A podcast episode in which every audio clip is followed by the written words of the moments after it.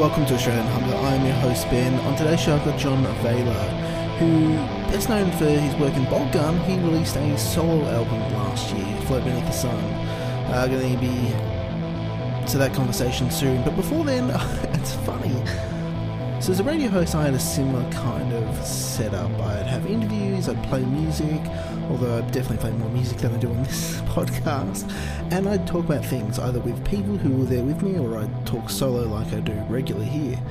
And something that I always talked about every year was the Grammys, because there's something about it that really frustrated me. I neglected to mention it 2 weeks ago, but the Grammys happened about then. What reminded me of them was the Oscars that just happened, and I thought, hang on, there was an award show for music, which I usually talk about, and I didn't, but I'm going to talk about it now. So I haven't made this spiel that I think probably gets a little bit repetitive, and I hope not to repeat it very much, but basically I'm very dissatisfied with the fact that metal is at the Grammys. And it's not for the typical reason. I'm not going to be a purist and say Underoath shouldn't be in the metal category. They probably shouldn't, but that's a separate kind of thing. But I think the fact that Deafheaven and Underoath were in the same category illustrates the point that I'm going to make. So the nominees were Between the Buried and Me, Deafheaven, High on Fire, who won for their track Electric Messiah, Trivium and Underoath. Whatever you have to say about those particular artists, they all belong on the heavier side of the musical landscape. My fundamental proposition is this, that the mainstream does not care about a culture, about the scenes that exist throughout the world, and the overwhelming number of stylistic differences that exist and continue to emerge. Some people say that the Grammys need to do a better job of picking the nominees. The problem is that they're not picking the right bands. My problem is not that. I have a different point, and that is to say that actually, they're probably doing a good job. They're probably doing a good job of what they're actually trying to do. Pick 5 bands to represent the entirety of heavy music. And that honestly represents hardcore and metal, because it kind of gets conflated in the popular imagination. So they're probably doing the best job they can. And the fact that we're still dissatisfied with that reflects that perhaps they shouldn't be doing the job at all. They don't really care about it, so they don't have any interest in properly doing awards for heavy metal. And that's fine. You know, it's not their thing, so they shouldn't bother. I tend to think that, like, mainstream shouldn't pretend they care about heavy metal when they don't, and most of the time they don't. So, like, just leave us alone. Don't drag our music into your silly little award ceremonies, and we'll be fine. I'm sure High on Fire were delighted to receive a Grammy, but honestly, we shouldn't care. And they should just leave us alone and stop inviting us to have our little 5 minutes in their silly little, award ceremony. Having said that, metal awards, the mainstream metal awards, don't necessarily do much of a better job. The Golden Gods, which is probably the most well-known award ceremony for heavy metal, has an incredible bias towards mainstream bands, and I just don't think, that's obviously going to be a lot of a problem a lot of the time. I just don't see the point in an award ceremony which gives awards just well-known bands. Like, what is that achieving? Theoretically, it's recognition, but like, recognition of what? The most well-known bands are almost certainly not the best bands. I think that's something that is almost always true. So let me go through a couple of the 2018 Golden God winners to help illustrate my point. So Best Underground, Wolves in the Throne Room. They are probably the best underground band, but like,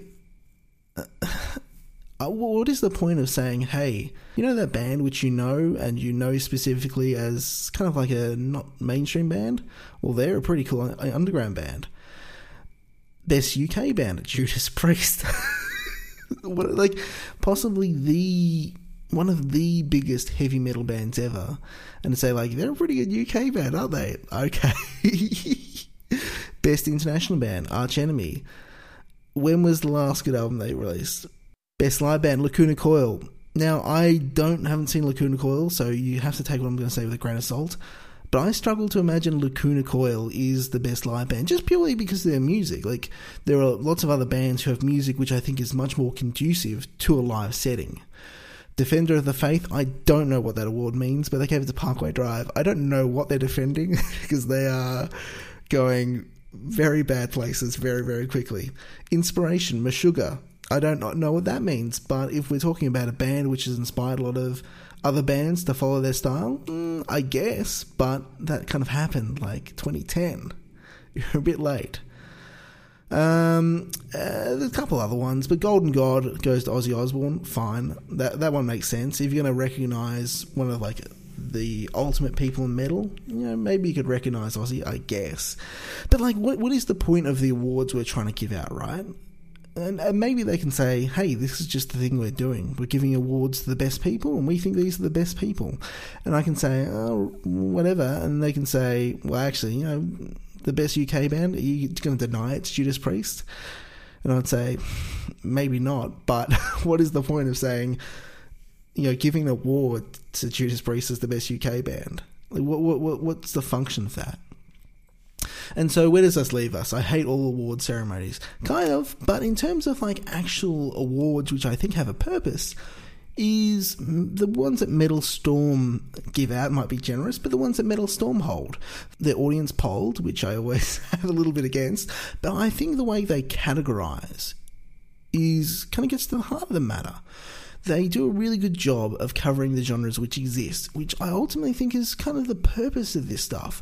Putting bands into categories where they're comparable, they have similarities, so it's reasonable to make them play off against each other, and then picking a meaningful winner, like the band who has released the best album in a particular category.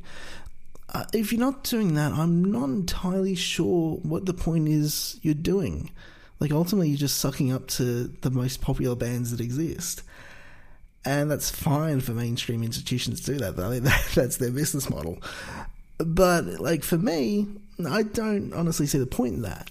Like, the point should be to recognise bands who have done incredible things. Bands do incredible things, and you're just not going to find that from looking at the... Definitely not the best metal performance in the Grammys, and definitely not the Golden God winners. You're just not going to find the broad, amazing achievements that metal bands have throughout the year. And if it's not recognising that, then what is its function? Like, what is its function if it's not giving awards to just some of these amazing things that's come out, regardless of their popularity at the time? So that's my thoughts. I definitely went longer than I thought, but that's basically what always happens. The reason I came across the fact that John Vela had a new album out, his debut solo album, is that I was kind of going through a couple of old bands that I've interviewed, and I was sort of putting them on my list of potential bands to interview if I expected them to have a new album out this year. Bolt Gun, I think, is going to have a new album out. Very excited about that. I hope to talk to them about it. But then I was just browsing through their Facebook page and, you know, trying to research that point, and I noticed that Float the Sun, John Vela's new album, was out. And I thought, I love his music and I love this album. I'd really love to talk to him about it. And it was kind of an interesting chat because he's not one of the typical people I talk to, just in his approach. So he's not making like a band music. Like, so I've interviewed soul artists and they've made basically band music, but they just happen to be a single person. This is a different kind of project. It's combining atmosphere with a real focus on the idea of like a score, although it's not scoring anything, which is something we get into. So yeah, really, really cool stuff. The track I play during middle interview is Dragged from the River. This is John Vela, his new album, Float Beneath the Sun.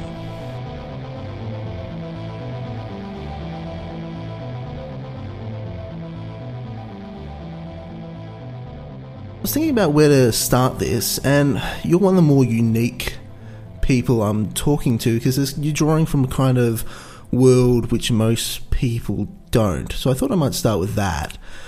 When did you start listening to film scores as sort of appreciating them on their own sort of level?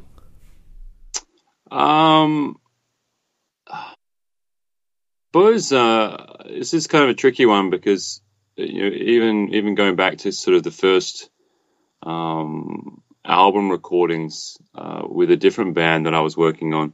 So I used to be in a band called Memoria, and our first album was kind of an acoustic album, and we got right into making kind of our own Foley effects and trying to make small narrative kind of scenes in between songs and things like that, just purely out of kind of sound and different ideas.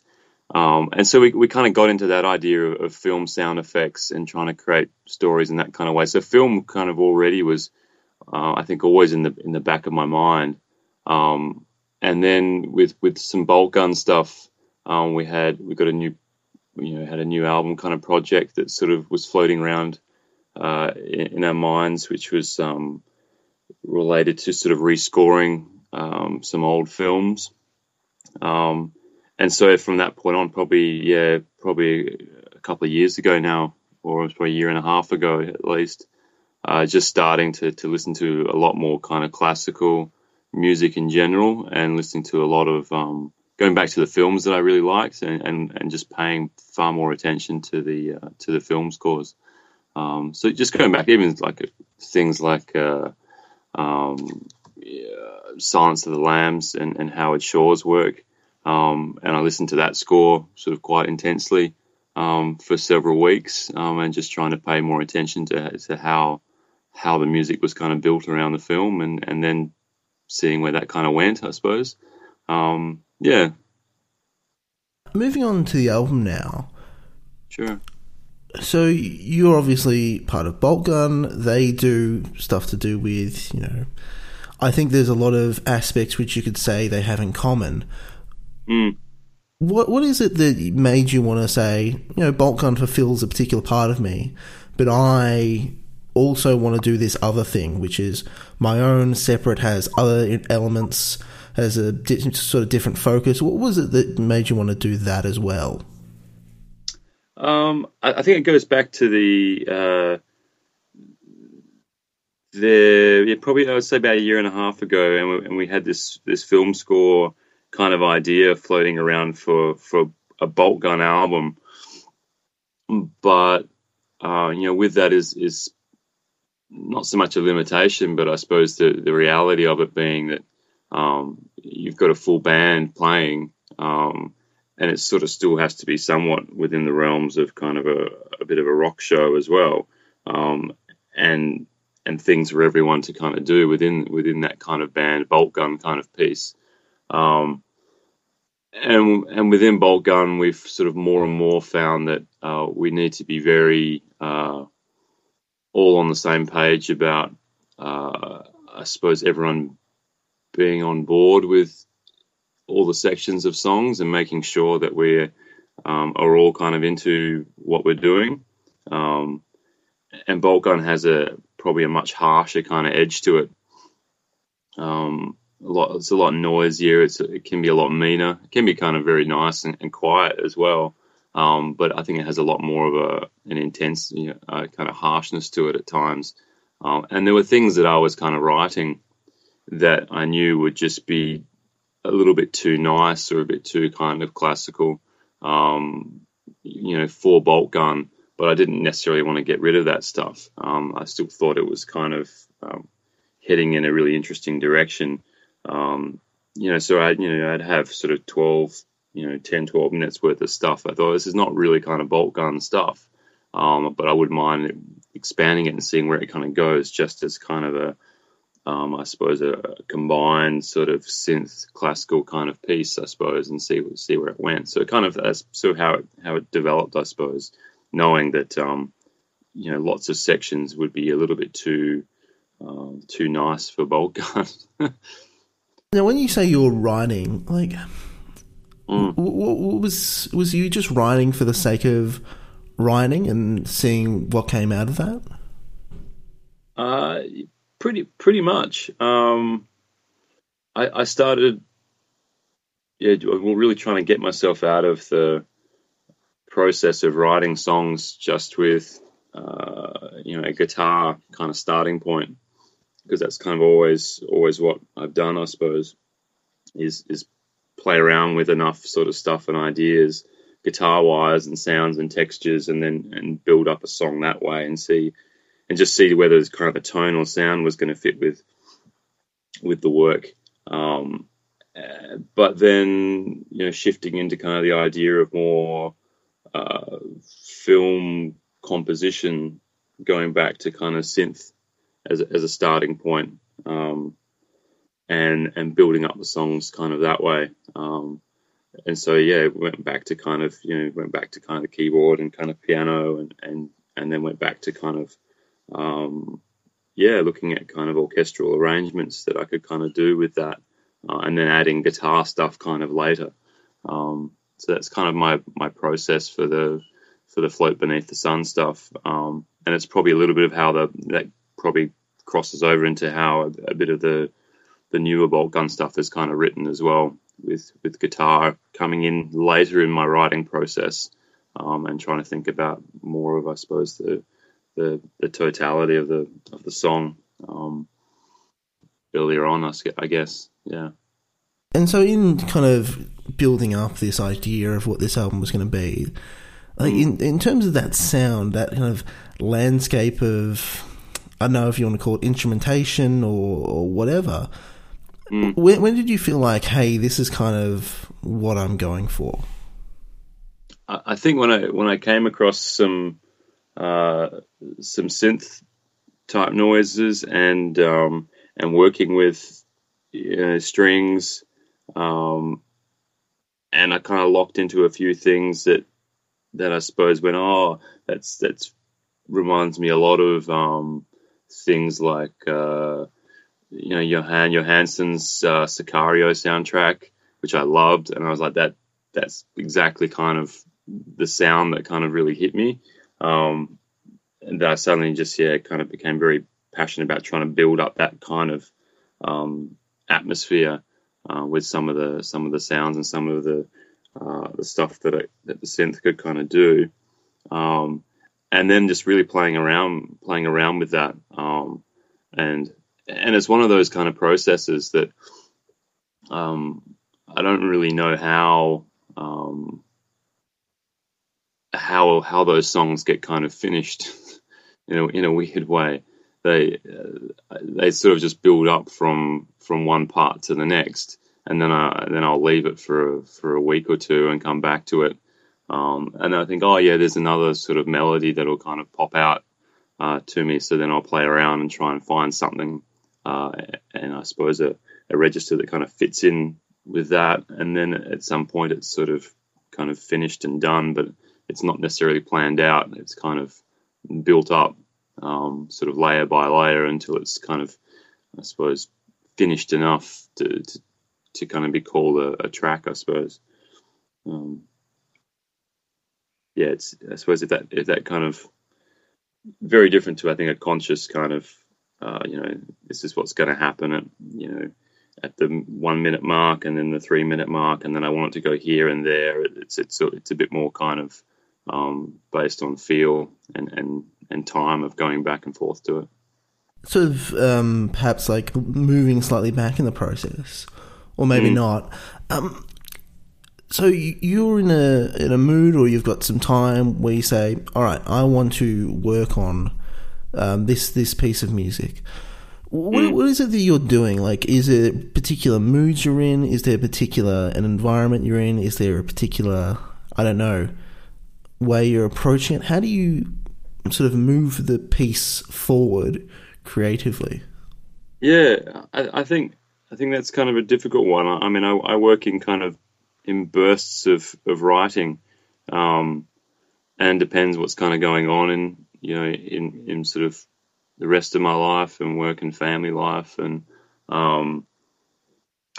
so I think, I mean, last year was a huge burst of stuff. I think I ended up writing about, maybe about 90 minutes of music in the middle of the year, and then pairing that kind of back to kind of 70 minutes of usable stuff for kind of Bolt Gun ideas. And then I was just in this kind of space where I wanted to do something different, but it's kind of being fueled by other things that are kind of going on in my life, and just kind of, you know, another album sort of came out of that kind of process. And I think it goes back to probably your question around, you know, why do it instead of the bolt gun stuff or what was kind of different. And I think it was, you know, wanting to do something that was just, you know, with my own thoughts and emotions, I suppose, at the forefront. And I was doing quite a bit of work at the time, you know, with young people at the Children's Hospital here who were very sick, and just thinking about, I suppose, the intensity of that kind of work, and thinking about my own family and my own children.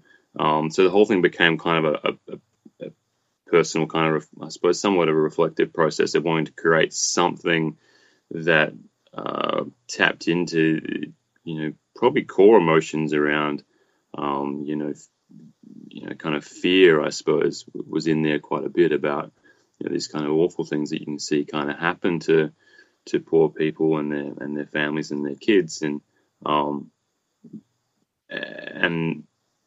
I also think I wanted to create something that was kind of nice and kind of hopeful as well around. And so these kind of two ideas of looking at, you know, my own kind of intense kind of fears that were coming out of that sort of work. And I suppose wanting something also kind of nice that you know, that there were tracks there that my own kids wouldn't mind listening to as well. So trying to broaden the appeal out as well. And some of that music was, you know, kind of written, you know, with my kids kind of floating around and messing around with the guitar pedals on the they weren't plugged in, but messing around in the studio here, and I kind of like that. It was a bit more kind of personal and yeah, a bit more kind of I think connected to how I suppose how I was going, rather than a broader external kind of concept of something which is kind of very much bolt gun sort of stuff. It's kind of, you know, external kind of idea. That we all work towards. This is more of an internal thing. So I've seen you mention in a piece you did for, I think it was Astral Noise, about the fact that there were particular scores that you were listening to quite a bit while you were in this creative period. Like, how do those inform what you're doing? On a musical level, I suppose it took me back to looking at, you know, just playing around with different key signatures and seeing how were these kind of scores put together, and these kind of simple melodic lines that really stuck in your mind. You know, how were they kind of done on a practical level?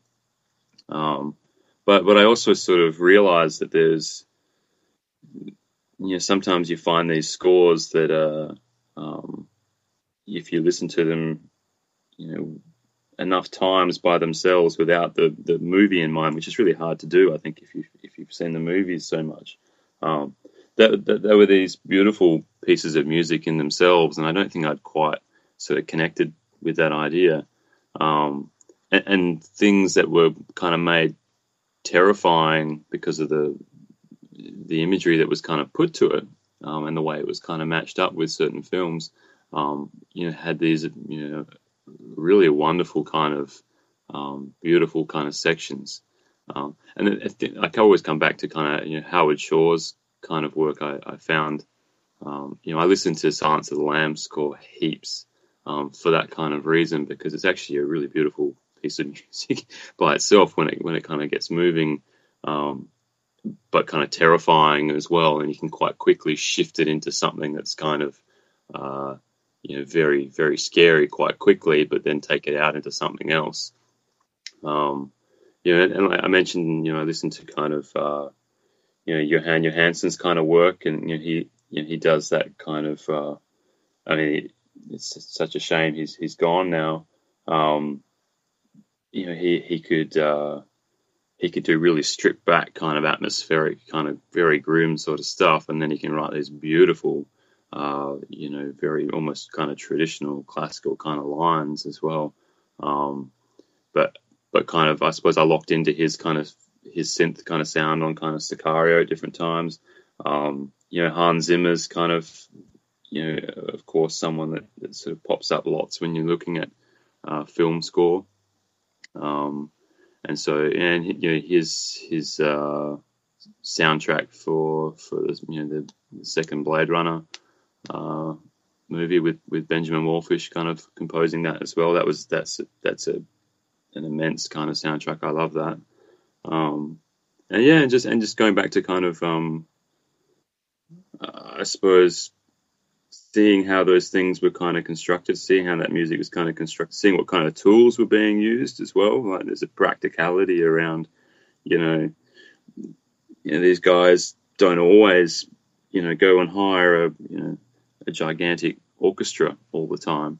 You know, they're also sort of in studios doing stuff, and I thought, well, you know, I'm not going to be hiring, you know, these huge orchestras. How am I going to get something that's kind of tapping into that sort of sound and that kind of world, I suppose, at a much more kind of practical level. So yeah, it's probably a certain number of factors, I suppose, about how that kind of informs the process. Yeah. Mm-hmm. Yeah, like, emulation, I think, is always kind of there. You know, it's kind of like, oh, that's fucking cool. I got to, you know, how do they do that? How do they get that kind of sound? And what have I got at my disposal? How can I kind of get that? What can I do with the guitar there to kind of build it up? And, you know, and things like kind of, you know, Sun, you know, I think, you know, the atmospherics of kind of Sun, and trying to, you know, that sort of, that always kind of resonates with me quite a lot. And trying to infuse that with other things that I like. And I think it always comes down to, you know, stuff that I really like and resonates with me on some level, and how, you know, how do I, you know, do something kind of new with that, or kind of smash them together and create something slightly different, or and I think there's lots of that probably goes on for lots of creative people, I think.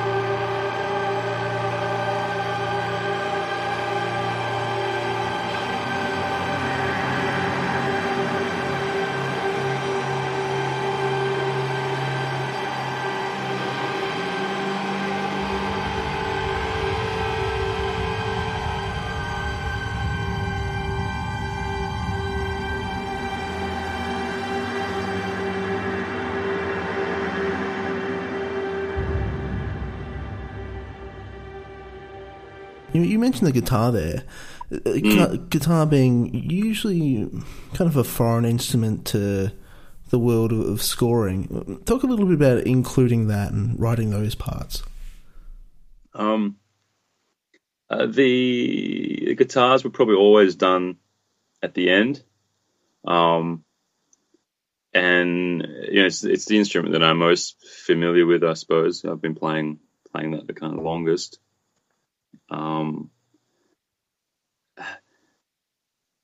I think it's a lot of it was a process of finding something that was going to happen on the guitar that I could do with the guitar that would kind of fit in with what was already there. And because it's probably the more familiar kind of instrument, it was probably easier to do towards the end anyway and get the bulk of it kind of where I want it to go, get the atmospherics kind of right, and then see what could be added with the guitar. And there's some sections of that of Float Beneath the Sun album that, you know, there really isn't much kind of guitar stuff needed or going on, or there's very, very kind of light, sort of clean, repetitive sort of, you know, picking going on. Or there's, you know, a very, very, very kind of low in the mix sort of clean loop going on.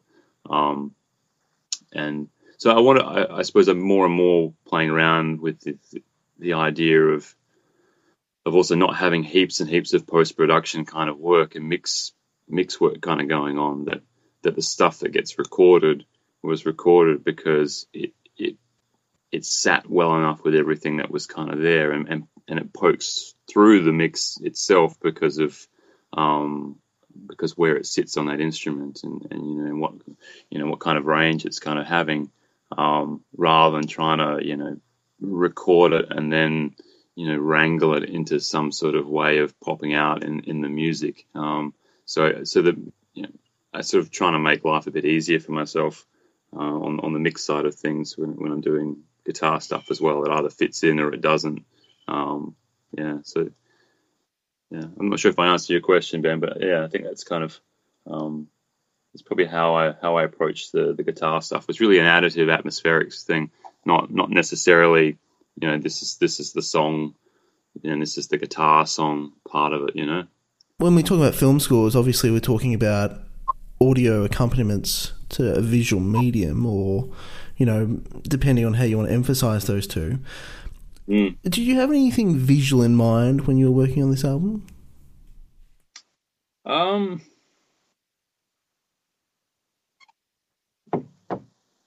Probably not, to be honest. I think it was kind of,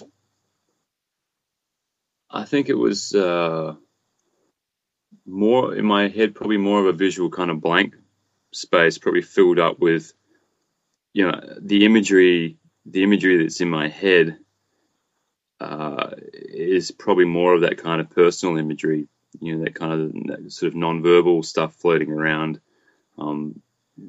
based on, you know, the things I was kind of talking about before around, you know, the kind of awful things that can happen, and I suppose the situations that kind of would face me as a parent as well, about, you know, not just kind of mortality of your own children, but mortality of yourself, and how you approach that.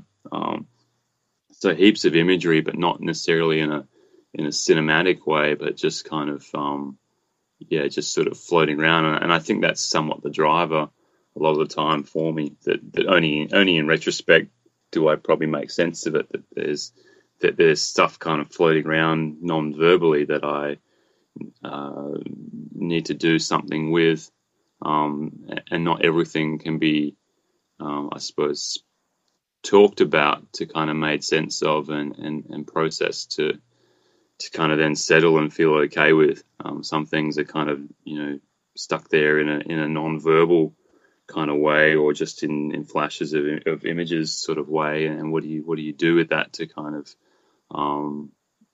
to process it and to kind of to settle them in some sense. So I think that's the stuff floating around from probably, you know, there's probably kind of mood states that are kind of post waking and post dreaming sort of things going on for me, right through to very conscious things that that I kind of struggled with, that were very kind of conscious, and very kind of vivid in an image sense.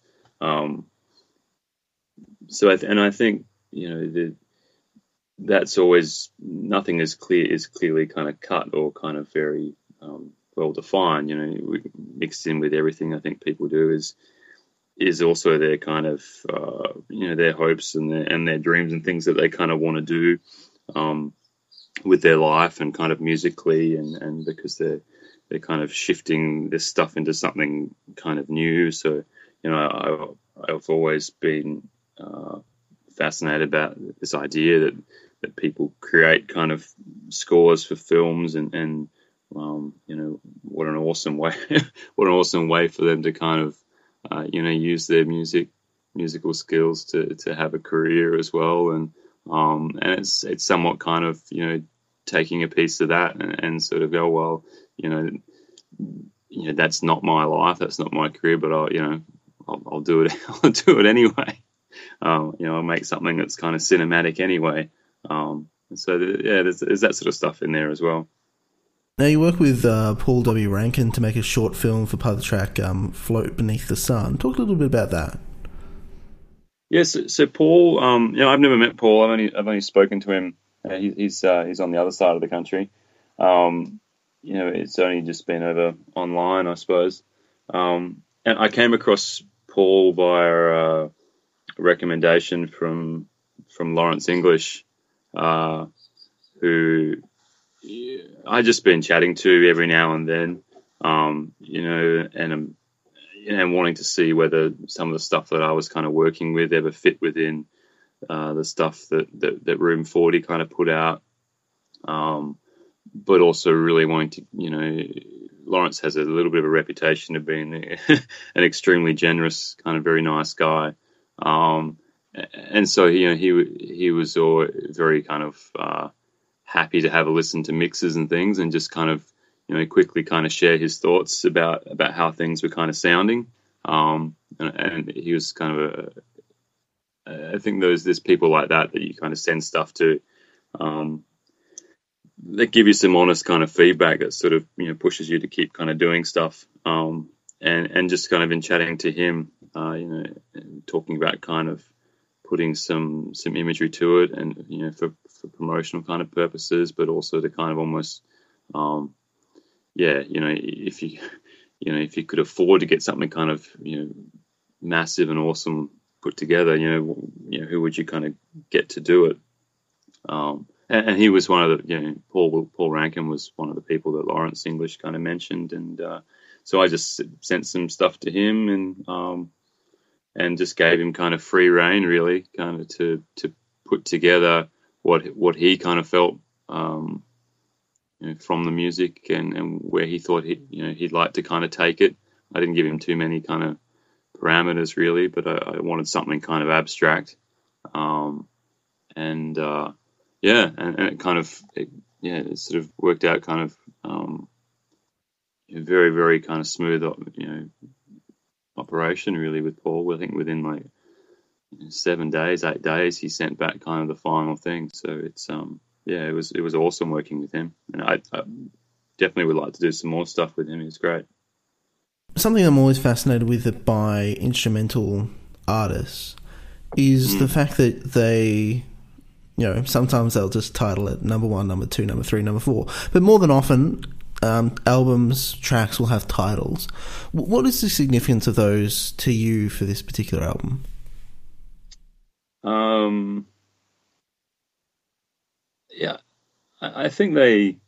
I think album titles always grow in significance, I think. I'm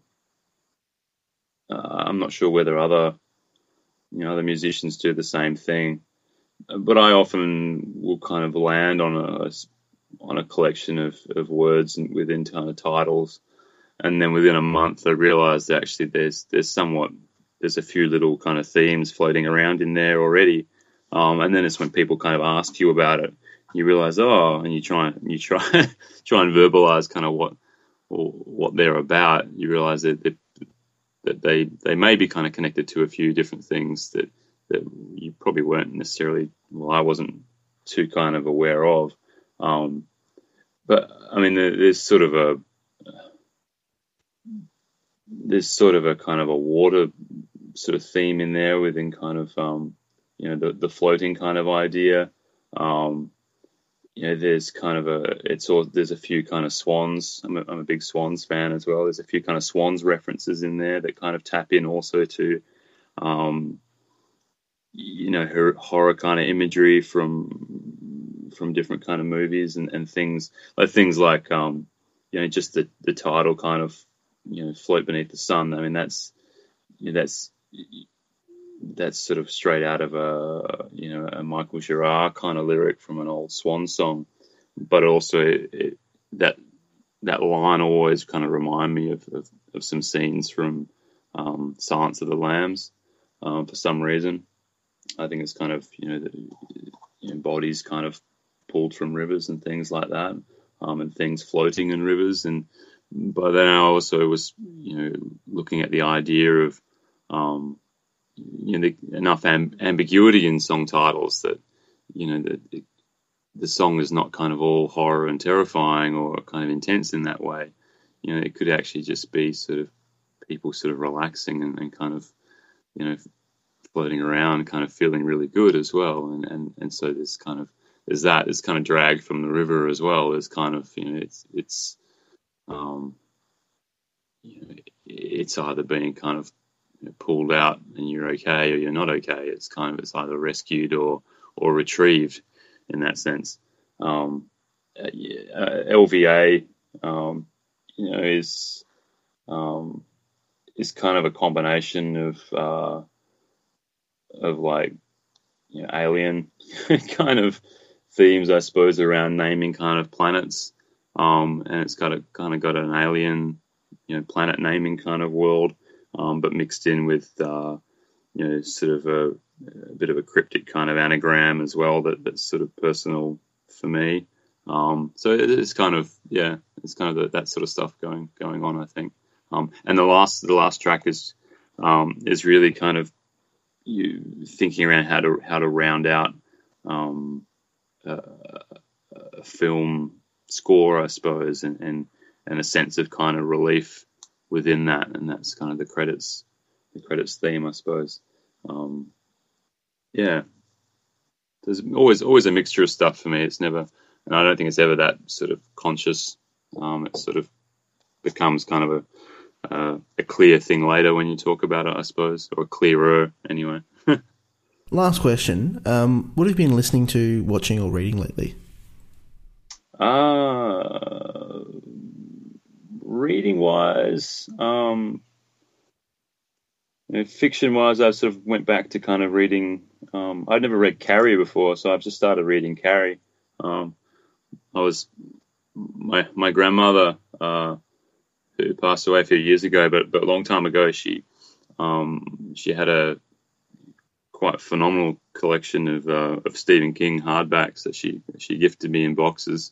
So I've always got heaps of kind of Stephen King stuff to to drag out whenever I want some more fiction. So I went back to and really like this, you know, she bought these things as kind of like first editions when they were released in Australia, so they're all yellowing, and which I quite like. It kind of adds to it. So I'm reading a bit of old Stephen King, and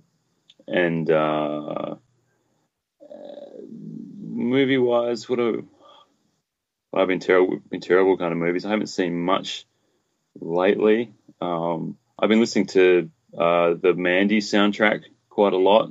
Again, I sort of, you know, I really like Johan Johansson, and it was interesting. I listened to that kind of soundtrack, and there's lots of ideas that kind of fuse in with some of the stuff that I was kind of working on as well. And but I really like that soundtrack.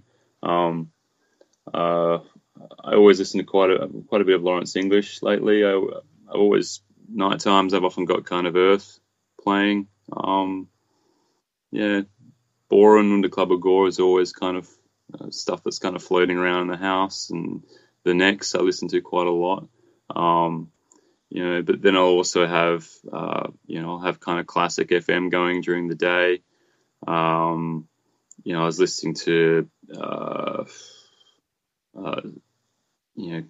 behind them is a radio program over here called Behind the Mirror. It's run out of RTRFM, and they've got a, yeah, their Behind the Mirror program is awesome. So I was listening to Collapse, and there was a bunch of other industrial things kind of on the other day as well. So I was listening to that, sort of restreaming that while I was doing some work. And so it's just kind of heaps of stuff, I suppose.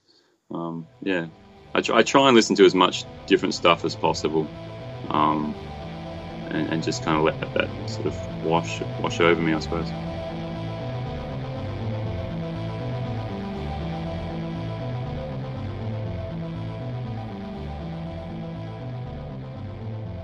That was Dragged from the River by John Vela from his debut album Float Beneath the Sun.